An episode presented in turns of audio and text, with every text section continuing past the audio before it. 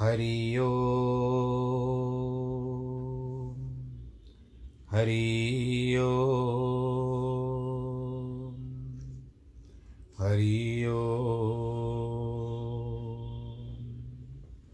गुरुर्ब्रह्मा गुरुर्विष्णु गुरुर्देवो महेश्वर गुरुर्साक्षात् परब्रह्मः।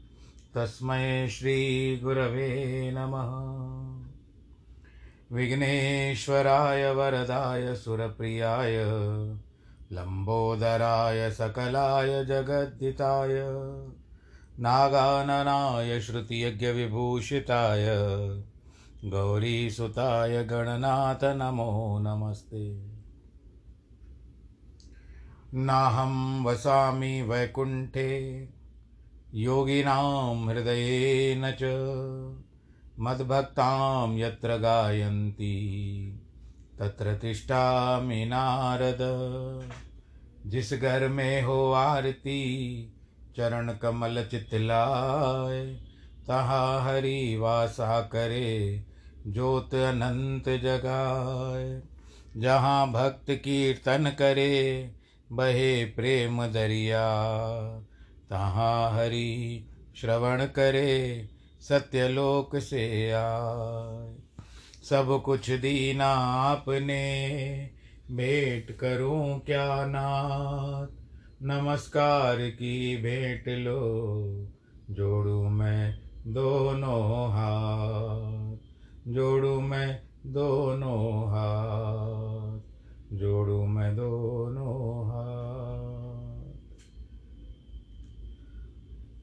शान्ताकारं भुजगशयनं, पद्मनाभं सुरेशं, विश्वाधारं गगनसदृशं, मेघवर्णं शुभाङ्गं, लक्ष्मीकान्तं कमलनयनं, योगिवृद्धानगम्यं, वंदे विष्णुं भवभयहरं, सर्वलोकैकनाथं, मङ्गलं भगवान् विष्णु, मङ्गलं गरुडध्वज मङ्गलं पुण्डरीकाक्ष मङ्गलायस्तनो हरि।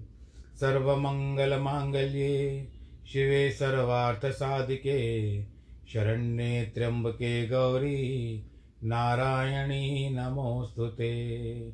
नारायणी नमोऽस्तु ते। नारायणी नमोऽस्तु ते।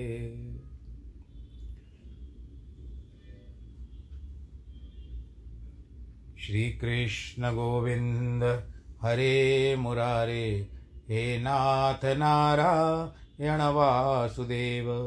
श्रीकृष्ण गोविन्द हरे मुरारे, हे नाथ नारायण वासुदेव। हे नाथ नारायण वासुदेव, श्रीनाथ नारायण वासुदेव। हे नाथ नारायण यणवासुदेव श्रीनाथनारायणवासुदेव श्रीकृष्णगोविन्द हरे मुरारे हे नाथ नारायणवासुदेव हे नाथ नारायणवासुदेव हे नाथ नारायणवासुदेव नारायणं नमस्कृत्यं नरं चैव नरोत्तमं। देवीं सरस्वतीं व्यास, ततो जयमुदीरयेत् कृष्णाय वासुदेवाय, हरये परमात्मने प्रणतक्लेशनाशाय, गोविन्दाय नमो नमः। सच्चिदानन्दरूपाय, विश्वोत्पत्त्यादिहेतवे। तापत्रयविनाशाय श्रीकृष्णाय वयं नुमः। यं प्रव्रजन्तमनुपे, तमपेतकृत्यं द्वैपायनो विरह, कातर आजु आवह। पुत्रेति तन्मयतया, तर्वो विनेदोस् सर्वभूतहृदयं मुनिमानतोऽस्मि। मुनिमानतोऽस्मि। मुनिमानतोऽस्मि। बोलो कृष्ण कन्हैया, लाल की जय। श्रीमद् भागवत महापुराण की जय। प्रिय भक्तजनों श्रीमद् भागवत की इस कथा में हम लोगों ने कल अष्टम स्कंद को पूर्ण किया। अब हम नवम स्कंद की ओर बढ़ते हैं। यह नवम स्कंद भी अष्टम स्कंद की तरह है। इसमें भी चौबीस अध्याय हैं। इन चौबीस अध्यायों में कोई कोई बारह बारह करके दो विभाग करते हैं, कोई कोई तेरह ग्यारह करते हैं। तेरह अध्यायों में सूर्य वंश का वर्णन है, जिसमें भगवान राम जी का प्रादुर्भाव अवतार हुआ, और ग्यारह अध्यायों में चंद्रवंश का है। आठवें स्कंद के चौबीस अध्याय सधर्म प्रदान है। उसमें बताया गया कि धर्म का कर्ता कौन होता है, पालक कौन होता है, वक्ता कौन होता है, इत्यादि। उनमें भगवत स्मरण, तपस्या, दान, प्रतिज्ञा, पूर्ति, वेद, संरक्षण आदि से संबंधित चौबीस प्रकारों की क्रियाओं द्वारा प्रकृति के चौबीस तत्वों पर विजय प्राप्त करने की बात होती है। नवम स्कंद के उपाख्यानों का वर्णन क्रियागत दोष की निवृत्ति के लिए नहीं, वासनागत दोष की निवृत्ति के लिए। है इसमें जितने भी राजाओं का वर्णन है, वे सब भगवान के भक्ति ही हुए हैं। किसी ने सत्य के द्वारा, किसी ने भक्ति के द्वारा, किसी ने गुरु सेवा के द्वारा, किसी ने न्याय के द्वारा अपने जीवन में ऐसी निष्ठा धारण की जिससे भगवान उन पर प्रसन्न हो गए। उन्होंने अपनी रक्षा की। आश्चर्य तो यह है कि नवम स्कंद में वर्णित इतने सारे राजाओं में से दुर्गति भी किसी की भी नहीं हुई। उनमें से न कोई न कोई गुण ऐसा था जिसके प्रभाव से भगवान ने उनको अपना लिया। बोलो, नारायण भगवान की जय। वास्तव में नवम स्कंद में वर्णित वंशावली नाम बहुत थोड़े हैं। पूरी वंशावली बहुत बड़ी है। नाम उन्हीं के दिए हैं जो मुख्य मुख्य हैं। जब हिसाब हिसाब लगाकर उनको समय के साथ बिठाते हैं, तब लगता है कि इनके बीच में और बहुत से राजा होने चाहिए। दूसरे पुराणों से मिलाने पर उनके नाम निकल आते हैं। नवम स्कंद में वैराग्य भरा पड़ा है। इनमें उन राजाओं का वर्णन है जो भद्व, भगवत भक्त होने के बाद साथ साथ बड़े बड़े चक्रवर्ती सम्राट हुए। वे इतने प्रतापी और शक्तिशाली थे, उनको कोई जीत न सके। सर्वे, सर्वजितो जिता। उनमें से अनेक सशरीर स्वर्ग गए। वहाँ उन्होंने स्वर्ग को जीत लिया। देवताओं की ऐसी सहायता की इंद्र कृतज्ञ होकर उनके सेवक बन गए। एक राजा ने उर्वशी को धरती पर बुलाकर धरती को ही स्वर्ग बना दिया था। परंतु इतना सब होते हुए भी राजा काल के ग्रास को से नहीं बच सका। इन राजाओं के उपाख्यानों का अध्ययन, श्रवण करने से वैराग्य उदय हुआ बिना नहीं रहता। कि कितना भी भोग करो, परंतु आपको इस संसार को छोड़ करके जाना ही है। इनका वर्णन करते वक्त वक्ता सुखदेव जी महाराज जी हैं, राजा परीक्षित को, तथा उसके माध्यम से सारे मानव समाज को यही हृदयंगम करना चाहिए कि ऐसे ऐसे शक्तिशाली सम्राट भी नहीं रहे, जब तुम ही नहीं रहने वाले हो। इसके लिए मन में भगवान का ध्यान करते हुए आगे बढ़े। राजा परीक्षित सुखदेव जी के समक्ष बैठे हुए हैं। सुखदेव जी महाराज मनुवंश का वर्णन करते कहते हैं, अगर कोई विस्तार से इस वंश का वर्णन करना चाहे तो कर नहीं सकता, क्योंकि ये बहुत विस्तृत है। कल्पांत में एक नारायण थे। उनकी नाभि से निकला स्वर्णमय कमल। उसमें ब्रह्मा ब्रह्मा के मन से मरीचि मरीचि से कश्यप और कश्यप से विवस्वान हुए। विवस्वान की पत्नी संज्ञा से श्राद्ध देव मनुष्य हुए। श्राद्ध देव की पत्नी श्रद्धा से दस पुत्र हुए। इक्ष्वाकु, नृग, शरियाती, दिष्ट, दृष्ट, करुषक, नरिशंत ऋषद्र नभक और कवि। इन दसों में एक एक गुण ऐसा है यदि आप इसको पहचान ले, पकड़ ले तो उनमें भक्ति कोई ना कोई विशेष अंग मिलेगा। इसी से भगवान इनके ऊपर प्रसन्न रहते थे और इनको सदगति मिलती मिलती है। इनकी उत्पत्ति के पहले श्राद्धदेव मनु को कोई संतान नहीं थी।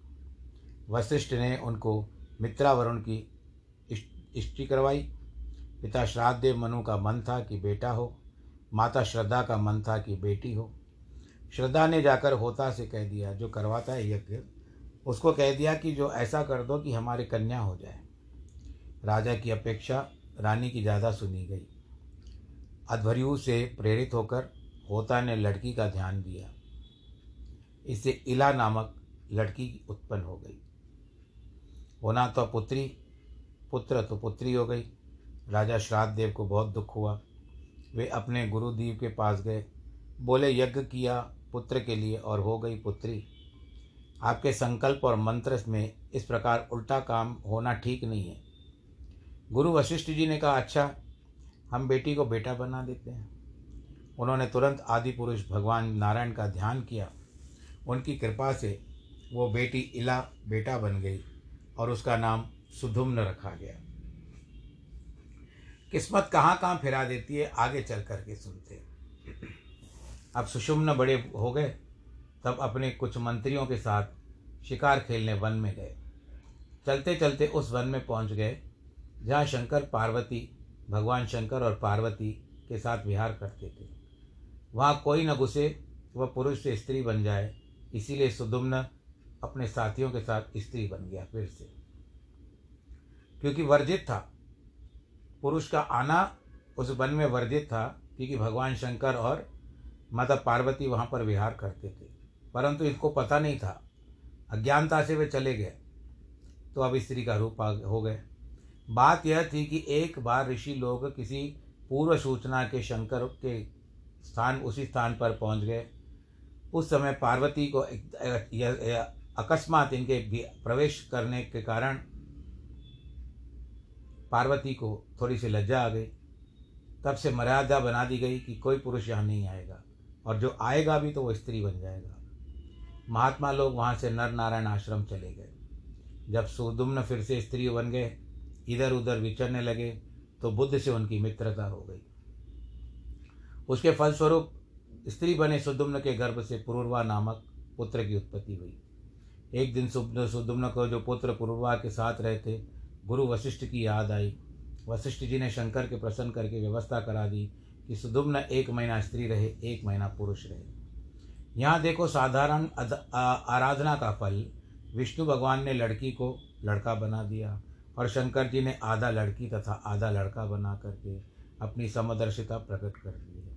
इस प्रसंग का तात्पर्य यह यह है कि भगवत आराधना यदि करता है तो उसमें कुछ भी अशक्य नहीं है कि हमको नहीं मिल सकता।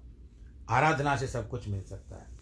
ऐसा देखने में आता है कि मनुष्य अपने जीवन में बहुत जब निराश हो जाता है, तब उसको भगवान की आराधना से ही काम मिलता है। परीक्षित सुधुम्न कभी पुरुष तो कभी स्त्री बनकर राज करने लगे। उनके उत्कल गए विमल नामक तीन पुत्र हुए, परंतु प्रजा उनका सम्मान नहीं करती थी। अंत में वृद्धावस्था आने पर अपने पूर्व पुत्र पुरुर्वा को राज्य राज्य दे करके तपस्या करने वन में चले गए। अब यहाँ पर जो बुद्ध की बात आती है, जहाँ तक मैंने सुना है, बुद्ध की बात है तो बुद्ध की पत्नी जो इला थी, इसी को इलाव्रत खंड कहा गया है। अब सुखदेव जी महाराज कहते हैं कि सुदुम्न के चले जाने के बाद मनु जी फिर तपस्या पूर्वक भगवान की आराधना करते हैं। उनको दस पुत्र हुए, जिनका वर्णन पहले अध्याय में आ चुका है। उनमें से जो आठ पुत्र प्रक्षद्र के थे, आठवां पुत्र प्रक्षद्र था, उनके, उसको गुरु के यहाँ चरवा दी, चरवाहा बना दिया गया, गाय और जो मवेशी होते हैं ना, उनको चरा देने के लिए। उन गायों का पालन करने लगा एक दिन जब वर्षा हो रही थी, गौशाला में एक बाघ आ गया, जिसको आप लोग चीता कहते हो। बाघ ने गाय को पकड़ लिया। वो भय से ढकारने लगी। वृषद्र अंधेरे में अंधेरे में ही गौशाला के भीतर गया, बाघ पर प्रहार कर दिया। किंतु वह प्रहार बाघ को नहीं लगा। गाय को लग गया। गाय मर गई। बाघ का भी कान कट कट गया और वो भाग गया। प्रषद्र समझता था कि मैंने बाघ को मार दिया। परंतु जब उसने गाय को मरा हुआ देखा तो उसके दुख की सीमा न रही। यह बात जब गुरु जी के पास पहुँची, गुरु ने कहा, बेटा, तुमने जो गौ रक्षा में असावधानी की, इसके लिए तुम शूद्र हो जाओ। मनुपुत्र प्रषद्र बहुत ही विलक्षण था। उसने गुरु के शाप को बुरा नहीं माना और प्रत्यग्रहणात् प्रतांजलि, हाथ जोड़कर शपथ को, शाप को ग्रहण किया। इतना ही नहीं, उसने कहा यह तो बहुत ही अच्छा हुआ और फिर फिर विवाह न करके ब्रह्मचर्य व्रत का पालन करने लगा। यहाँ मनुवंश का वर्णन इसलिए भी है कि प्रषद्र शापग्रस्त होने पर भी परमात्मा में अपना मन लगाकर एकांति भक्ति बन गया। वासुदेव भगवती सर्वात्मनि परे मले एकांतित्व गतो भक्त्या सर्वभूत सुहृतम सम। विमुक्त संग शांतात्मा संयात क्षोप परिग्रह यदृक्ष योप योपपन्नेन कल्पयन वृत्ति महात्मना प्रषद्र सर्वभूत सुहृद सब में सम हो गया। उसमें कहीं भी कोई आसक्ति नहीं रही। उसका मन शांत हो गया। इंद्रियाँ वश में हो गई। कोई परिग्रह नहीं रहा। जो मिल जाए, उसी में वृत्ति चला ले। अपने आप से परमात्मा का दर्शन करे। जड़, अंध, बधिर के समान पृथ्वी पर विचरण करे। वह अवधूत हो गया। भगवान का एकांती भक्त हो गया। एक दिन वह वन में दावाग्नि में जल गया। दावाग्नि आपको पता है ना किस तरह से होती है? हम अगर ऐसे विचार करते हैं, आपको तो पता होगा, फिर भी नहीं तो एक बार फिर से विचार कर लेते हैं। वन में बाँस की लकड़ियाँ होती है। वो रगड़ती है आपस में, जब वायु चलती है, और जो दरार होती है कभी कभी उनमें तो उसमें साए साए करके आवाज़ आती है। वायु बाहर निकलती है। ये अलग बात है। और जो उसमें से जो दरार होती है, बाँस की लकड़ी को पहले तो कीच कहा गया, कीचक। क्योंकि वो जो घर्षण होता है ना तो कीच कीच की आवाज़ आती है। आप लोग वन में गए हो तो ठीक है, नहीं गए तो भी कोई बात नहीं, मैंने भी जो बड़ों से सुना है वो बता रहा हूँ कीच कीच का स्वर सुनाई देता है। कीच कीच का स्वर सुनने से वो इसके लिए उसका जो कीचक नाम बाँस की लक, बाँस की लकड़ी को कीचक कहते हैं। कीच की लकड़ी। कीच कीच करती है। किचकिच नहीं करना, किचकिच अलग बात होती है। आप लोग कहीं उस किचकिच में ले चले जाओ। ये बाँस की लकड़ी की किचकिच है। अब यहाँ पर बात क्या आती है? और अब ये जो घर्षण होता है आपस में, रगड़ती हैं वो लकड़ियाँ। उसमें से आपको तो पता है, लकड़ी को लगातार घर्षण करने से अग्नि प्रज्वलित होती है। और अग्नि प्रज्वलित होने के कारण जंगल में आग लग जाती है। अभी भी हम यदा कदा टीवी पर देखते हैं कि इस जंगल में, अमेरिका में, हिंदुस्तान में कहाँ कहाँ पर जंग बनों में, जंगलों में आग लग रहती है। और जिसके कारण कितनी सारे कारा नुकसान हो जाता है, क्षति हो जाती है। तो वार वाद प्रभु प्रभु कन्हैया, आपकी जो भी है संसार की रीति नीति आपको ही पता है। तो अब वन में दावाग्नि में जल गया। उसको ब्रह्म की प्राप्ति हुई। मनु का दसवां बेटा कवि स्वभाव से निष्प्रह था। वह राजा बंधु बांधव सब कुछ छोड़कर परमात्मा को प्राप्त हो गया। छठे पुत्र मनुपुत्र करुष के उत्तर देश के पालक क्षत्रिय हुए। पाँचवें पुत्र दृष्ट के दाष्ट वंश चला।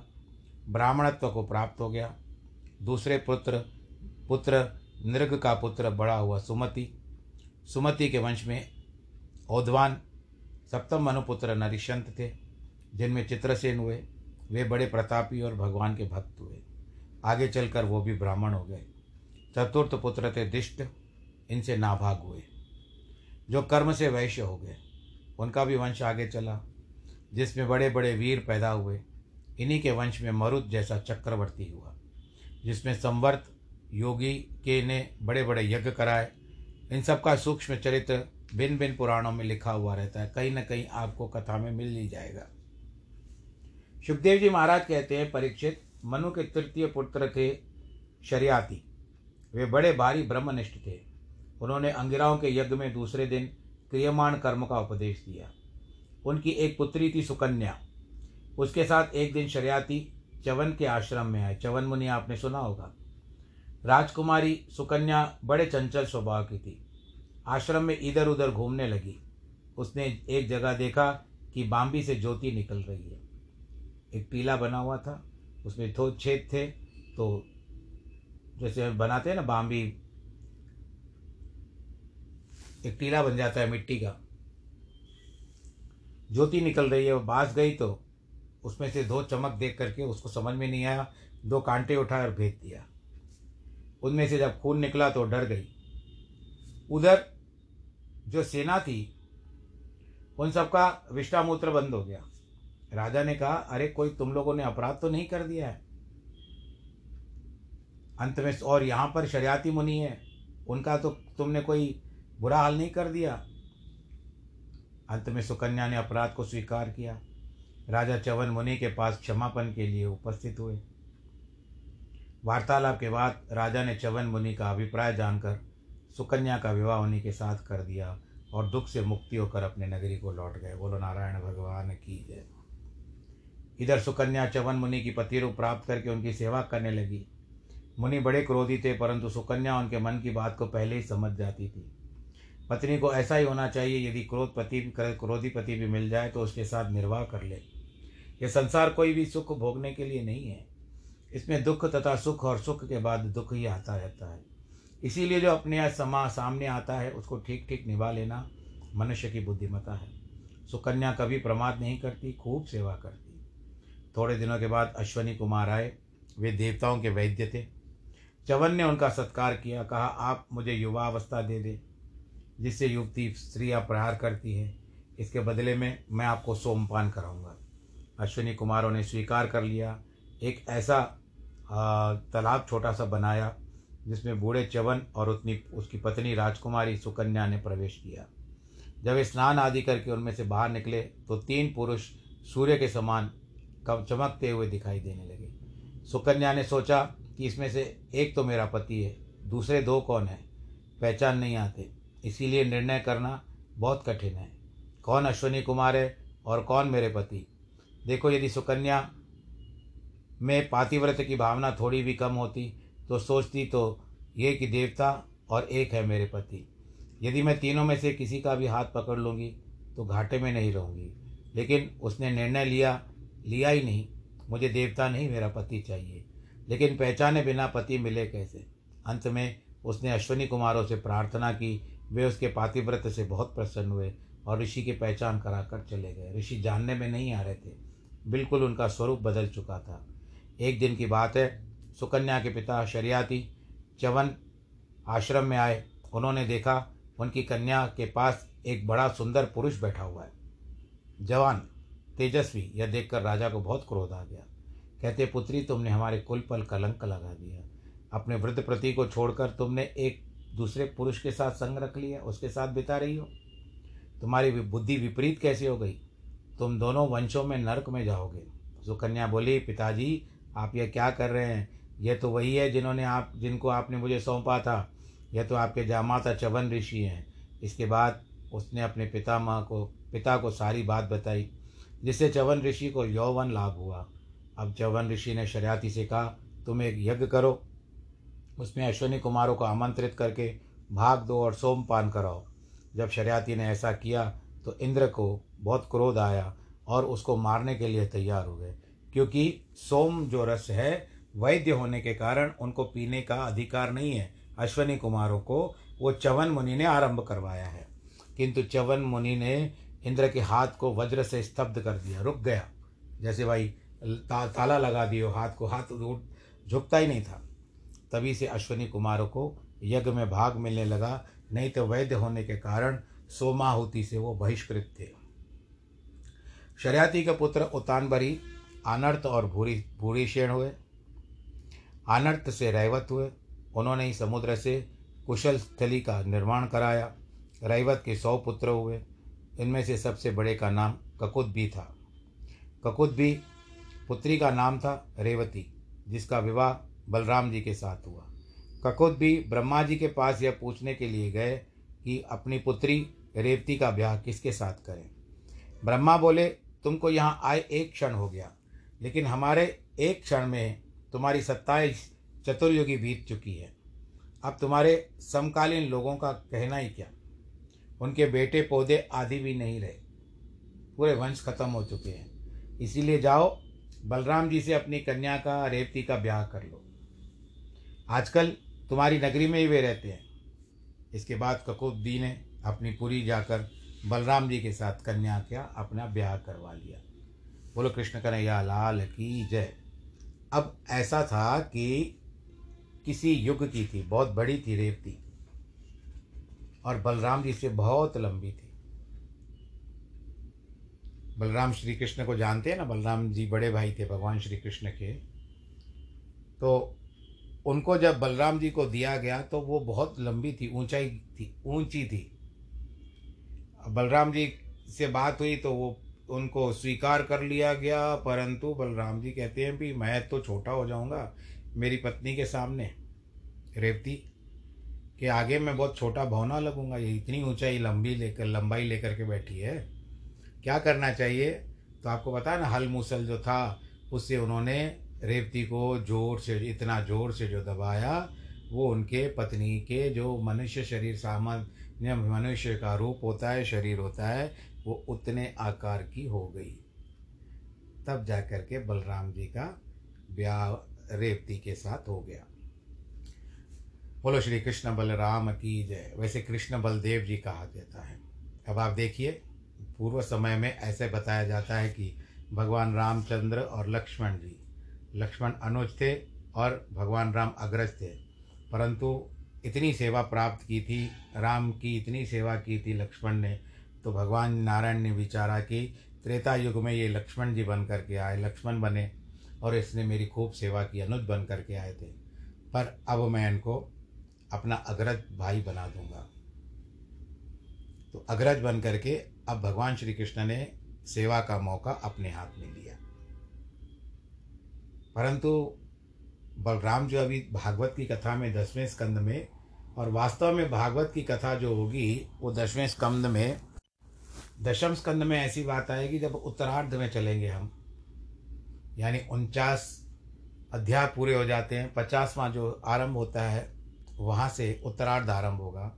वहाँ पर बलराम की बहुत सारी लीलाएँ बताई गई है, जो बात बात पर क्रोध करते थे। भगवान श्री कृष्ण उनके फिर चरण पकड़ करके उनको समझा देते थे। और वो लीला केवल कृष्ण की थी, और बलराम जी की कृष्ण के सामने चलती नहीं थी। बोलो, नारायण भगवान की जय। क्योंकि बात कृष्ण की मानी जाती थी, बलराम जी की नहीं मानी जाती थी। तो इसके लिए वो सदैव कहते हैं कि मानते तो तेरा ही है, मेरा क्या करना? मुझे कोई लेना देना नहीं है। तो इस तरह से भगवान जी की जो लीलाएँ आएगी, वो आगे आएगी। अभी ये केवल यहाँ पर चंद्रवंशी राजाओं की और सूर्यवंशी राजाओं की बात है। अभी इस समय में सूर्यवंशी चलेंगे, उसके बाद चंद्रवंशी आएँगे। अब ये जो होते चंद्र के वंश से कैसे हुए, वो सारी बातें आगे के कथाओं में आएगी। धीरे धीरे नवम स्कंद के तरफ़ हम चलते जाएँगे। तो आज का जो प्रसंग है, वो यहाँ पर यही बताता है कि भगवान नारायण जी की इच्छा हो या भगवान शंकर की इच्छा हो, अगर आप उनको प्रसन्न कर लें तो संसार में कोई भी वस्तु आपके लिए दुर्लभ नहीं है। परंतु अनुकूल होनी चाहिए, जो उनको भी लगे, वो तो आपको दे देंगे कि ठीक है, मेरे भक्त की इच्छा है, वो तो आपको दे देंगे। परंतु अनुकूल भी तो होनी चाहिए प्रतिकूल नहीं होनी चाहिए। इसके लिए अनुकूल वस्तु हो तो आपको अवश्य मिलेगी। प्रतिकूल वस्तु आप कभी भी इच्छा मत करना। तो इसके लिए क्या होता है? यदि प्रतिकूलता में हम चले जाते हैं तो नहीं है, क्योंकि कर्म भी तो हमारा आगे रहता है। चलो, क्योंकि हमारा कर्म दोष मिट गया, भगवान जी ने हमको दर्शन दे दिया। परंतु कर्म दोष में फिर लोलुपता, कोई इच्छाएँ न बढ़ाओ। इसके लिए जितना हो सके भगवान जी के ऊपर ही छोड़ दो, क्योंकि उनका ही किया कराया है। ना कुछ मेरा, ना कुछ तेरा। मंदिर है भगवान का, पानी उसका, भूमि उसकी, सब कुछ उसी महान का। इस को, प्रसंग को कहते हुए आज की कथा को विश्राम देते हैं। आप सब लोग आनंद के साथ रहिए और करोना का ख्याल रखिए, हाथ धोइए, साबुन से साफ़ कीजिए, सैनिटाइज़र का प्रयोग कीजिए, मास्क लगाइए भीड़ भाड़ में, इलाकों में ना जाए। दोस्ती दूर की सामाजिक दूरी बनाएँ, दूर से हाथ जोड़कर अभिवादन करें। यह तो नियमित बात हो गई। अब आता हूँ, जिनके वैवाहिक वर्षगांठ है और जिनका आज जन्मदिन है, उनको बहुत बहुत बधाई। ईश्वर आप सबको सदैव दीर्घायु रखे। बाकी ईश्वर भगवान सबकी रक्षा करे, सुरक्षा करे और अंत में वही कहते हैं, वही कह रहा हूँ। सर्वे भवंतु सुखिनः, सर्वे सन्तु निरामया, सर्वे भद्राणी पश्यंतु माँ कश्चिदुख भाग भवेत्। नमो नारायण।